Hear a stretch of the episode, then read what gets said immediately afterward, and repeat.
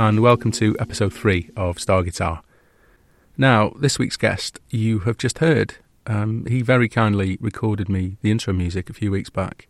Uh, it's a little bit of a song of his called Try Try Try, which was on his first album, Show Me How the Spectres Dance, released in two thousand six. I am talking about Liam Frost, formerly of Liam Frost and the Slowdown Family. He is a great, great songwriter from Manchester. I met him around the time of his second album, We Ain't Got No Money Honey, But We Got Rain. Uh, so that was about two thousand eight, two thousand nine. He's been performing ever since, um, releasing bits and bobs with side projects and playing live a lot.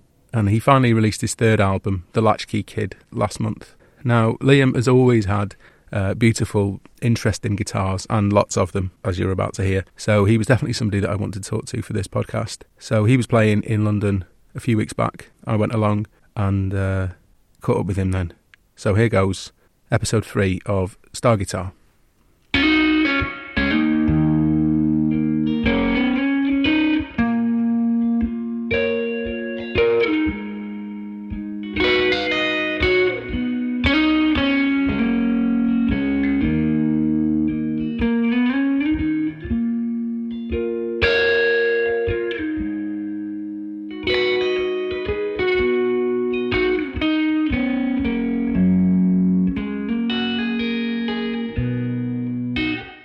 Hello there, this is uh, Star Guitar, and my name is Liam Frost. So my, my, I'll, I'll talk about two early memories. My, no, uh, just one. No way, man, no way. My first memory is of uh, my dad making a guitar for me out of kind of, uh, you know, plyboard, plywood. Uh, and it's like a flat thing that he put some sort of nylon strings across, and it didn't really make a sound. And I remember uh, miming to a Sheena Easton video on the Chart Show along to it. I must have been maybe four years old. I was already singing by that point, and I, I, I think I've always known what I wanted to do. Um, did and you yeah, ask him to make it for you? I did, yeah. I said, will right. you make me a guitar? And they cut out this like sort of vague acoustic guitar shape, painted it white, and put some sort of like a, almost like an Olympic white Strat or something like that, playing nice. along to... I can't remember the song. I just remember Sheena Easton's name and it being on the Chart Show. Fast forward to high school, like a very big jump, and I had been singing for quite a while and wanted to learn to play the guitar as a tool for writing songs. And I, on a you know fake sick day from high school, uh, rang Bury Music Service inquiring about guitar lessons, and forgot about it. And a couple of weeks later, my uh, my school music teacher, Mister Hopkins, said your guitar lessons start next week, and I didn't have a guitar. I had maybe two, two guitar lessons, three guitar lessons through the music service, and I was using the music teacher's guitar for the first couple, and then I bought a Honer acoustic, like a classical acoustic from Argos for forty quid that I maybe got for my birthday, and then the guitar teacher broke his back, and there wasn't a guitar teacher across Bury Music Service, so I bought, back in like the mid nineties, they used to have the A five chord booklets of like Oasis and Blur and Stone Roses and and I think Bon Jovi, and I was in love with a girl in year seven called Sarah Lynch, and she really liked Bon Jovi. So I got the Bon Jovi A five booklet, and uh, so begun like a sort of two or three year obsession with Bon Jovi, which alongside like the, the more tasteful line of stuff that was kind of out in the era. But man, I, I loved that Crossroads album for a while. That was like the best of, wasn't it? Uh, yeah, and yeah. it had uh, and Always, which was the sort of like best of attached single, which is a classic now. Um, did you and, learn that to try and serenade? Yeah, it didn't work. Push? God, I did some stupid shit in, in uh, high school to try and get girls to overcome like crippling shyness. And uh, yeah, that was, that was how it started. A couple of years later, I got an Epiphone Les Paul from Johnny Roadhouse that I proceeded to try and decorate in like a sort of uh, mirrored mosaic style one day. Why? I don't know, I thought it looked cool. I'd gone full Mosher by this point. It was okay. Like Smashing Pumpkins. I think it was leaning into that a little bit. Maybe there was less Moshery, like a U two, U two video where he had a mirrored oh, electric okay. guitar. Uh, was it The Fly or something like that? It was Maybe. around Acting Baby where he yeah, yeah. got mirrored. And Squier Strat, Epiphone S G, a whole host of like catalogue acoustic guitars. All at the same time, or were you sort of trading so, them? And over a couple of years, I remember I had the Strat, like Squier Strat, that was covered in like nail glitter and stickers. and a Countryman, like a Countryman acoustic from Argos. There was an Encore in there as well somewhere. Oh, always. Yeah, always yeah. Encore. Uh, it was terrible, terrible guitar. Uh, and I, that was kind of what I wrote my first songs on, yeah, like maybe age fifteen, sixteen. I started going playing Acoustic Anarchy at the Star and Garter in Manchester mm-hmm. with this really shit Countryman with a piezo pickup in it. And there was this one song that they really loved.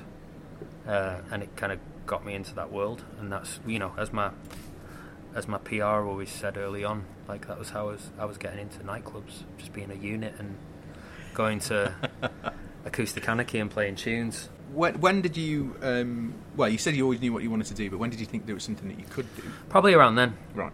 Probably around then. I went to, I finished G C S Es and didn't want to go and do a traditional A-level, probably through laziness.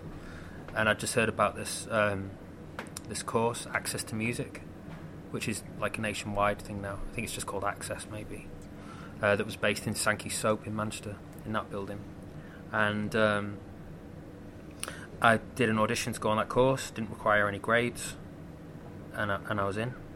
Uh, and that's where I was like, well, yeah, maybe I could make something of this. And I, I sort of, they were like, I did my audition, it was this one song that I wrote uh, that was in a, it was in like an open E tuning, but I tuned the low E down to a C sharp, and it had harmonics in it, and it was fingerpicked. I've been doing the same shit for like twenty years. um, I've been doing the same stuff this entire time. And they were just like, oh, well, you know, you're definitely on this course. So I think by that point I was like, okay, well, maybe this is something I'm actually sincerely good at. When did you write your first good song then that you would, you would class as probably sixteen. Good? sixteen? Yeah, probably that, that song. I can't remember the title now, but I remember that, that was the tuning for it. Because I was just thinking, the truss rod in this thing must be... Because it was a Countryman. Honer, con- they, they were called Countryman, weren't they? It was like a thing across the head. I was like, the, the truss rod is taking a pasting on this. I think that was when I knew. Uh, and on that course, I started like a, a punk rock band. And that was when I got the Epiphone S G. We had a song that really ripped off One Arm Scissor by At The Drive-In. It was like that was the era, maybe two thousand one, two thousand two, where that music came to prominence, really. Mm. Like Jimmy Eat World, At, at The Drive-In, The Get Up Kids, Glassjaw, um, those sorts of bands. And then stuff over here like Funeral For A Friend. It was fashionable and I was... easily led. There was a scene for it, so I tried it out, but the entire time I was writing these acoustic songs as well. Keeping them secret? Yeah. Yeah. Not really playing them much, but there was like a couple of tunes here and there. And I, I reconnected with uh, an old high school friend, Becky Hill, who was uh, she was at Derby University with these lads that that could record music, and they came down here and one of them took a job at the Beeb. And I think I, I like got a National Express down to Wood Green and recorded my first like solo songs that became what was the Slowdown Family, um, and Paper Boats, my first record, was on there. She painted pictures on it, all with like the ghost of an American accent. Right. Okay. Because um, I was still reeling from, you know, Funeral For A Friend and Jimmy Eat World and that sort of stuff. You very much don't sing with an American accent anymore. Well, what, what you happened, haven't done. So what when, happened what with happened? that? Um, We jumped, jumped forward a little bit more after that, and I was starting to gain a bit of traction. I had a job at the Royal Bank of Scotland Credit Card Centre in Manchester, so I'd made a bit of money, and I was like, I'm going to go and record like a proper four-track E P. And I just met Pete around that time, Pete Marshall, who's who's with me tonight. I'd opened up on some bills that his band was playing at, and he put me in touch with this, this guy, uh, Pete Troughton, who runs a studio just outside of Rochdale called Studio Studio. And I'd known of it because it was like where a few bands of that... that era had recorded that. So there was like there was a band from Bolton, Kinesis. Do you remember Kinesis? I remember, yeah. So Kinesis recorded their stuff there. Uh, and it was kind of known as like the good studio, and he, he had a decent set of ears. And we recorded the four-track E P that basically got me signed. So it was like, try, try, try. Um, she painted pictures. Is This Love? One More. And that was that was where it started. I just started handing it out everywhere. And Guy got hold of it. So I sent it to... Uh, City Life magazine, uh, which is like now just a, a fold out in the M E N, and there were a couple of people there, uh, Leanne Steinberg, who writes wrote for Music Week at the time, and Emma Unsworth, who now is a super successful author. Yeah, wrote just Animals. A, yeah, Animals, which has just been uh, released as a film. And around that time, uh, I think that Emma and, and Guy Garvey were in a, well had been in a relationship, but were friends. and she went round with that four track to Guy and said, you got to listen to this. And then I, maybe you know a night or so later, I got this pissed phone call at like two in the morning saying, Liam, it's Guy Garvey. I'd love to put your E P out on Skinny Dog. And uh, and I was like, because I'd, I'd loved I'd loved Elbow for a long time, and you know still do. Like the the like uh, the first record, like Red and Scattered Black and Whites and um, Newborn. I, yeah, I loved it, and obviously they they were and are still the dons in the city, you know. Mm. Um, so it was it was it really knocked me on my arse to be in my uh, you know council house on the Kersal border of Presswich, in my room that was still covered with posters of like A Perfect Circle and Smashing Pumpkins and all this shit, and then just like someone that was actually well known like ringing me up to say they liked my stuff, and then it just spun out from there. Leanne Steinberg from City Life wrote about me in Music Week, and then the labels got in touch, and that was it. By this point I had a Takamine. Oh right, okay. That I bought on an Egg credit card. Well, that definitely shows a sign of uh, yeah. Definitely dates it, doesn't yeah, it? Yeah, yeah, sure. Egg credit card. Yeah, uh, it was really nice actually. I ended up, once I started making money out of music, I gave it to a singer-songwriter in the city that was opening up for us for the Slowdown Family quite a lot, um, because I liked music, and she had a guitar that had a terrible jack socket in it, so I just gave her my Takamine because I wasn't using it anymore, and I think she still got it. Okay. Played it a couple of times. Are you going to get it back? Or nah, is it fuck it. I've got these, these beasts down. Although I'm always uh, like wrestling with the pickups in various guitars. Um, before we move on to the guitars that you've got sitting next to you, I just want to ask you, you mentioned that the guitar was um, something that you used to sort of overcome crippling shyness when you were at school. Yeah. Is that something that carried on? It was a bit of a, you know, like a... a crutch. Yeah, like a yeah, crutch, sure. almost, almost like a conversation starter as well, I guess. I was talking about this... Recently, I, I've got a Greyhound, and uh, I was out. That's stomped. A dog, by yeah, the way. It's a Greyhound, a, a Greyhound acoustic, yeah. a Greyhound acoustic. Uh, it's a pawn shop vintage thing, and uh, I was out walking the dog, and was uh, speaking to another dog walker, and I was talking about shyness and how I used to be particularly shy, and how music uh, helped me to sort of overcome that. And uh, my fellow dog walker said that she didn't really believe that for a second, but I was, and I'm still, like. I, I kind of feel like I've maybe got a bit of imposter syndrome. I kind of walk into every situation, like soundcheck tonight, like thinking, God, Nathan, who's doing the sound tonight? It's like, this guy must know I'm faking it. Like, I still do it now. So in whatever situation I walk into, I feel uncomfortable. But music, yeah, I guess has, has helped me sort of overcome that, I guess. There's a there's a Nick Cave quote Uh, from the film, the first film that he made, where he, I think he he was speaking about Nick Cave, the artist, and then Nick Cave, the, the person, and how it was kind of a mask that you put on, but over the years the mask begun to calcify beneath mm. the skin, and like I just I, I always think of that. Like as I started to play play more shows, I did this this uh, tour with Stephen Fretwell that was just before I got signed, before In the City, which obviously dates that as well, because now In the City doesn't exist. And meeting Guy and seeing how these people that had like that little bit of experience with the public in a sort of music setting and kind of almost mimicking them. And as you start to meet more like industry people, um, I was just like kind of seeing how they were around other people, and I guess that's where I picked it up. And then it was like fake it till you make it sort of thing, I suppose. Just pretend to be a confident person. Yeah, pretend person, to be a confident person and it become, comes. Yeah, yeah. Because yeah. I was like, you know, a slightly... chubby kid with an emo fringe that was like, and now like I'm just like a big dude with a with a quiff, and it doesn't change it doesn't change I still feel odd inside, but you just you just learn how to fake it, I suppose, more. Um, okay, so I can see a resonator guitar yeah uh, in my eye line. Uh, a resonator guitar, for anyone listening who isn't uh, familiar with that, is uh, if you've ever seen the Dire Straits album, um is it Brothers in Arms? Brothers in Arms, yeah. It's like the, it's the uh, Romeo and Juliet. Yeah, the, the national steel national guitar that is on the cover of that. Yeah, um, is a resonator. Um, I think blues musicians had them because they've got like an amplifying cone inside them. So before electric guitars became a thing, they were what blues musicians used in the thirties to get more volume, and they're sort of, would you say, synonymous with slide guitar yeah, and blues so. and stuff. Yeah, yeah, so, yeah. So, what have you got? This is. Uh, a resonator from a company on eBay. It's a guy that buys parts from overseas and puts them together. But he's uh, sort of, I think that they make them for various kind of, not I, w- I don't want to say budget because they're still quite expensive, uh, but for, you know, around the six hundred pound mark, you can get a resonator like this from various companies. But the guy that makes them has a company called Icarus Guitars, and he's based in Devon, I think. And he's just a really good luthier, right, and knows how to put these things together. And it's a really inspiring sound to it. Like, it's it's it's almost, because it's a full steel body, it's, you kind of assume it's going to have that tone to it, hmm. but it's actually like, it's quite woody. Needs a tune, but yeah, it's um.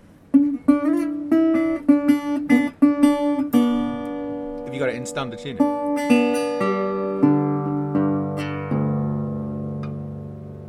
Uh, open G. Open G. I mean, it's still out of tune, okay, but it's it's we'll got after. It's got a really really nice feel to it, and it's very comfortable to play. So, like, finger-picked songs feel slightly different on it. It's it's the newest guitar that I have, um, which is why I'm still wrestling, we, as we spoke before, with the, the pickup and how to make it work in a live setting. When you get a new guitar like that, that's got such a different sound, because, you know, obviously, like, you get a new acoustic, and yeah, the differences are going to be subtle, if at best, really. But you get something like that, and it sounds very different to mm. the stuff you've got. Does it make you play different stuff and write differently? Yeah, sure. Um, there's a, there's a there's a when I When I play live, specifically in, in this setting that I play in, um, it's all about kind of dynamic and, and light and shade, and like trying to control the crowd with like vocal, I suppose, uh, taking it down to whisper so you like deaden the room. And this guitar kind of feels like the perfect tool for that. Like, I can really take it down and play something pretty and a bit intricate. And yeah, that's that's what I feel about about this guitar. Okay. It's, uh, I mean, if nothing else, it looks be- it would look beautiful hanging on a wall. It does, yeah. It sits in my in my front room. The the thing I always think about resonator guitars, the first person I think of is Graham Lister from Red Dwarf, because he had a resonator. He had a resonator. I was thinking of, well, obviously the Mark Knopfler. It was the Mark Knopfler. Oh, is it C W Stone King that yeah, play, yeah, plays yeah, yeah. one as well, doesn't he? I think. But now, like, as I've sort of delved more and more into Americana and bluegrass, you see more and more of them around. I mean, Bon Iver is like the classic one, first yeah. album era Bon Iver, uh, but I've been listening to stuff like, you know, Nickel Creek, Molly Tuttle, people like that. How many guitars do you think you've owned? Too many. Too many. Yeah, so we'll we'll go back to being a poor poor council estate kid. Yeah. Uh, in Presswich, getting my first advance and getting a publishing advance and being given such a ludicrous amount of money. What we took now, two thousand four? two thousand five. two thousand five, okay. I'd got the record deal, and I'd got an accountant, I had an agent, I had my manager, and I remember going to the accountant's office just after I'd signed the deal, and he was like, we're not going to be able to set up your business account in time to do any of this, so you're going to have to get the first advance into your personal account. And he's like, I don't know what it's going to hit, but it's going to hit. And my girlfriend at the time, we'd worked at the same credit card centre, and she'd taken a day off, and I'd stayed at her house where her parents lived in Bramall in Cheshire. And I remember one day just walking down into the village and checking my account, and there being seventeen grand in it. And I was just like, oh, things have changed. And we immediately went into town, and I bought like a, a modern J forty-five Gibson. Um, and that's that's where it all started. It got really dirty really quick. I met a guitar broker who worked around the northwest, who dealt specifically in vintage guitars, and I had a thing for Gibsons, and I bought a sixty-three Hummingbird, let's list them now, sixty-three Hummingbird, sixty-four J forty-five, a sixty-two J two hundred, I bought a Gretsch Countryman, like a modern one, a sixty-four Casino, A which, sixth, right, okay, sixty, we'll, which we've seen in the uh, in the in various YouTube videos, uh, a, se- a nine seventy Telecaster in Olympic white, which I still feel sad about getting rid of. A couple of the Gretches, uh, two modern Martins, a Hofner, and I think that might be it. There might be more, but it really so, like a lot of money. From having that money in your account, though, if you add all that up, I mean, I mean, this that like it, it wasn't all it, on one day. No, no, this this was over the course of maybe two or three years through like publishing, and it was good because when I stopped being able to pay my mortgage, I could just sell a vintage guitar and it, yeah, it was fine. Paul well, Weller tried so, to buy my casino off me. Okay, so tell us tell us about, tell that. about that. So he it was, was the same, wasn't it? It was the same one. Yeah, exactly the same one. So he was playing a show in Manchester at the arena, and he on tour had snapped the headstock off his off his casino. And the guitar broker who had bought it off said Weller has broken his casino and he's after another. And I just said over the phone, look, he can borrow it for the night if he wants to, like it, you know. And this broker said something along the lines of, Paul Weller doesn't borrow casinos, he buys casinos. And I just hung up. It was just like, okay, I'm not having any of that. Uh, and and that's that's how it works out. But yeah, Weller, it's like a Weller guitar and a, and a Beatles guitar, isn't it? Yeah, yeah, yeah. And um, when I sold it, it stayed within my family, like within the kind of musical fraternity of friends, so I still use it from time to time. But as I was just finding that I was doing more and more of the sort of shows that I'm doing, where we are tonight at the uh, at the Servant Jazz Quarters in Dalston, I was just playing acoustic more and doing solo shows, and it was more of what I was into. So I was just like, I'm not really that stressed if I let it go. And that's when I bought bought these as well. So, and, and these things are, you know, they've got great stories when you get them, and I suppose if, when you sell them on, they be it's all part of the yeah, story, sure. And it goes to somebody, as long as it goes yeah, to somebody. That I think that casino belonged to Wags from the Happy Mondays before me. Oh, and he sold it at, at Johnny Roadhouse, and uh, he had uh, like run out of money, and I was the only person in Manchester with money at the time.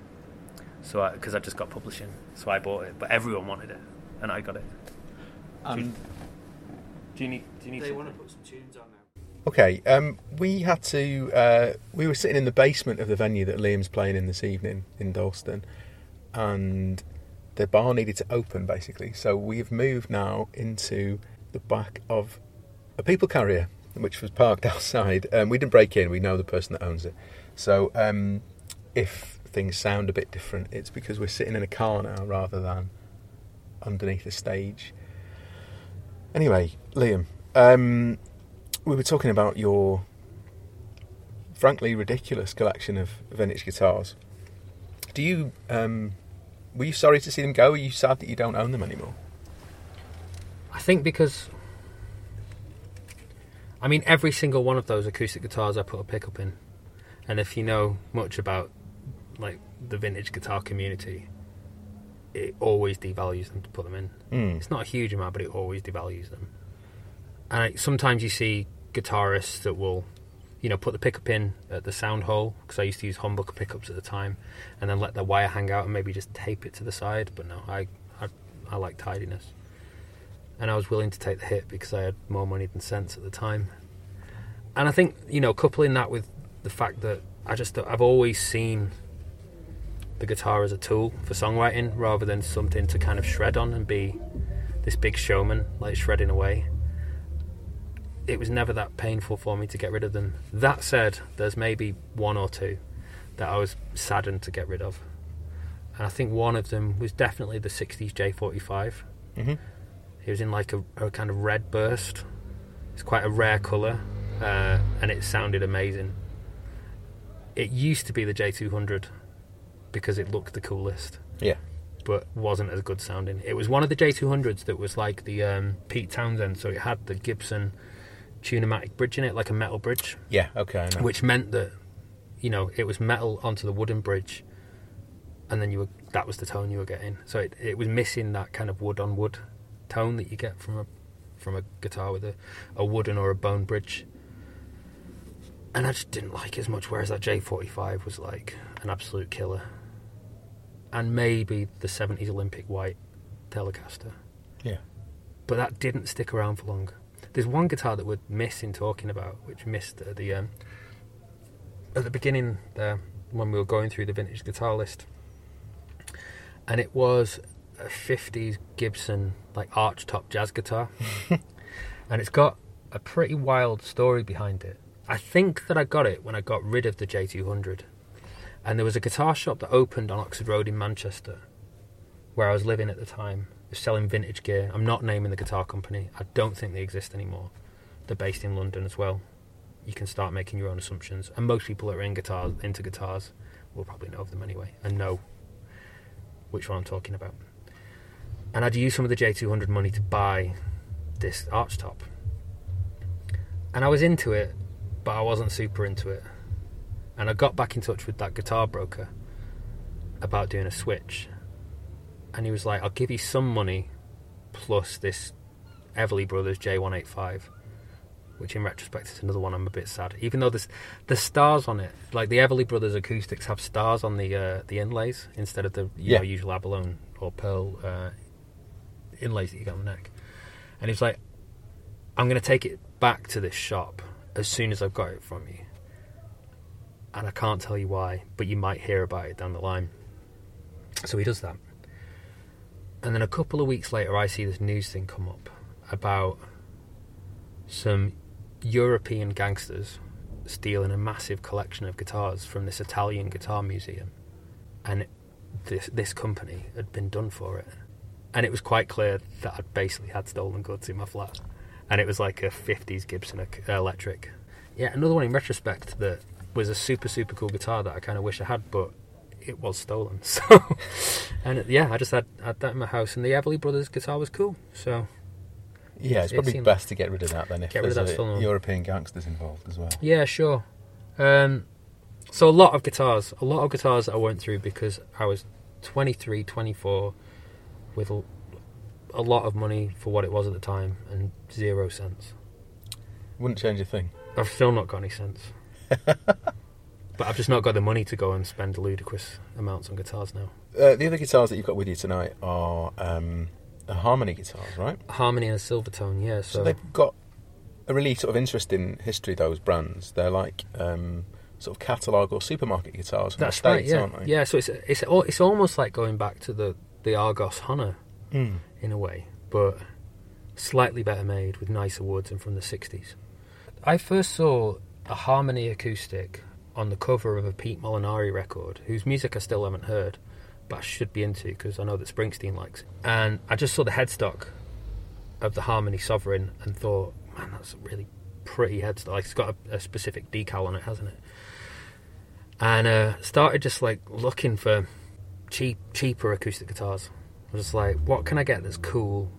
It's a little bit cheaper that I know that no one else is going to have. And I started just looking through these Harmony forums. And there's this kind of folklore around them, that they're these guitars that were made for the Sears catalogue in the U S, I think up until relatively recently.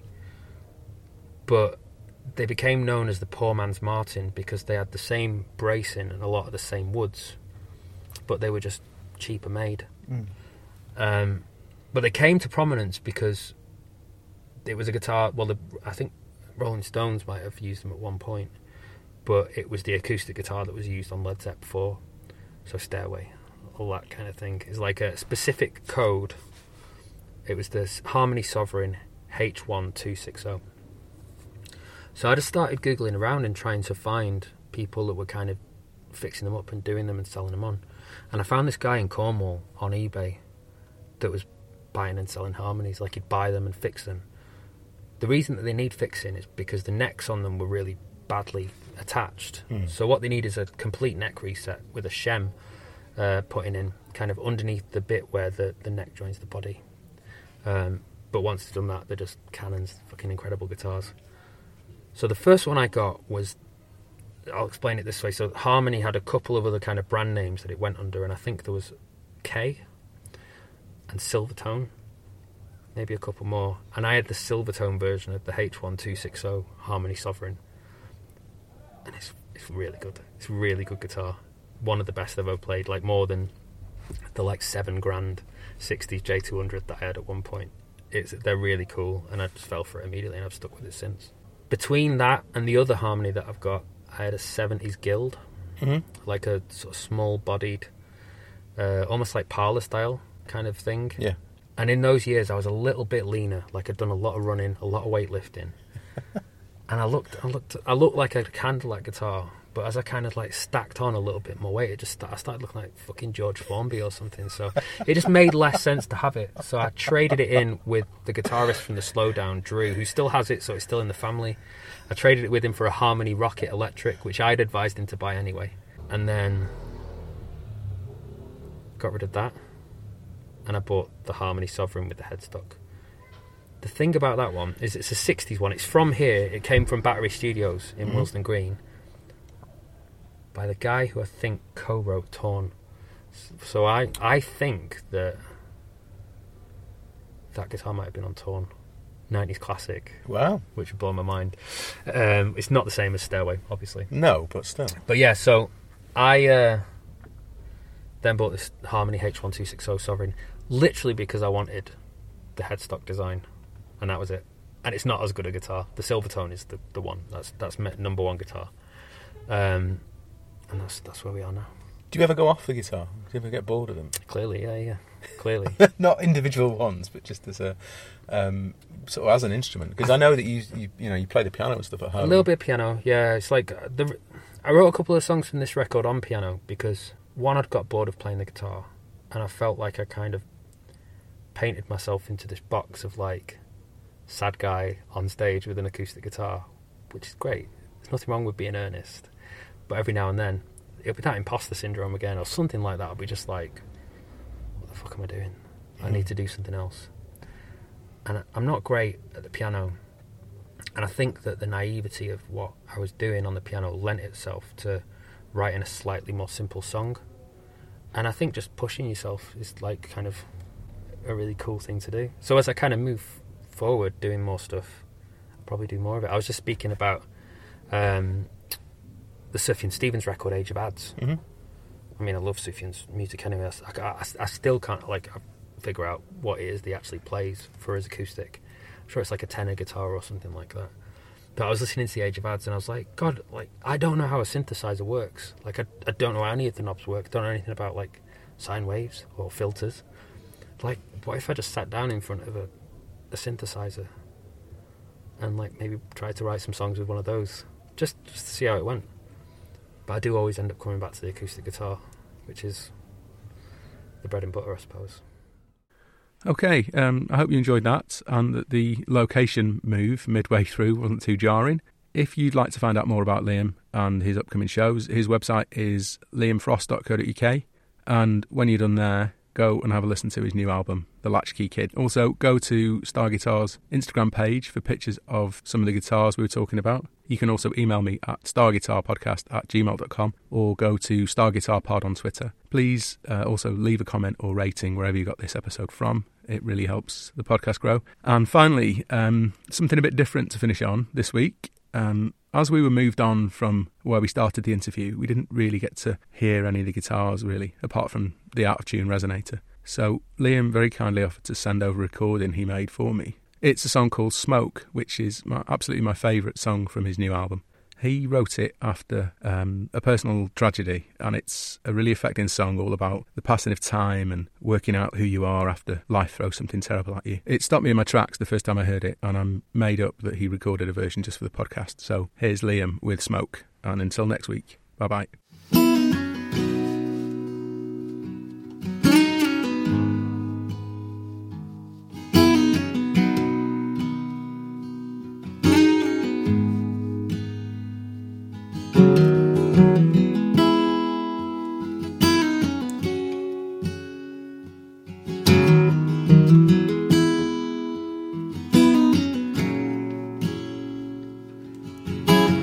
Checker flag vans and an old suit jacket. You and I were on a tear and running rapid. Time waits for no man, or time has passed me by. Still you fool, my soul is thirsting. It's a bad dream. I've been, I've been every night this week on a balance beam. It's a day late. I was sleeping in this stalemate, treading water. Time, oh time, did I wither on the vine? You were mine, oh mine. windows are clear and open. Those words we spoke. Did you know I was that ghost? We are smoke.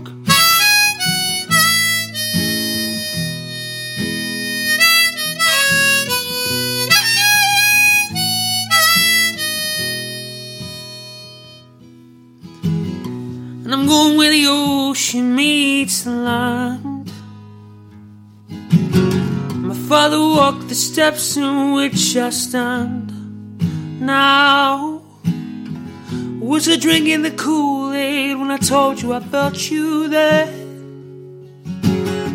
In this new loss I feel the weight of you, I swear. It's a shoulder fake. Each passing car, a half-life taken, I bide my time. Keep it well hid. A book of matches for the latchkey kid. I set a fire to my insides. Well, time, oh time, that I were the wrong to find. You were mine, oh mine. It was a clear enough in those words we spoke. Didn't know I was that ghost. We are smoke. You hold it up to the light. Take a look from both sides. Hold it up to the light. Say never mind.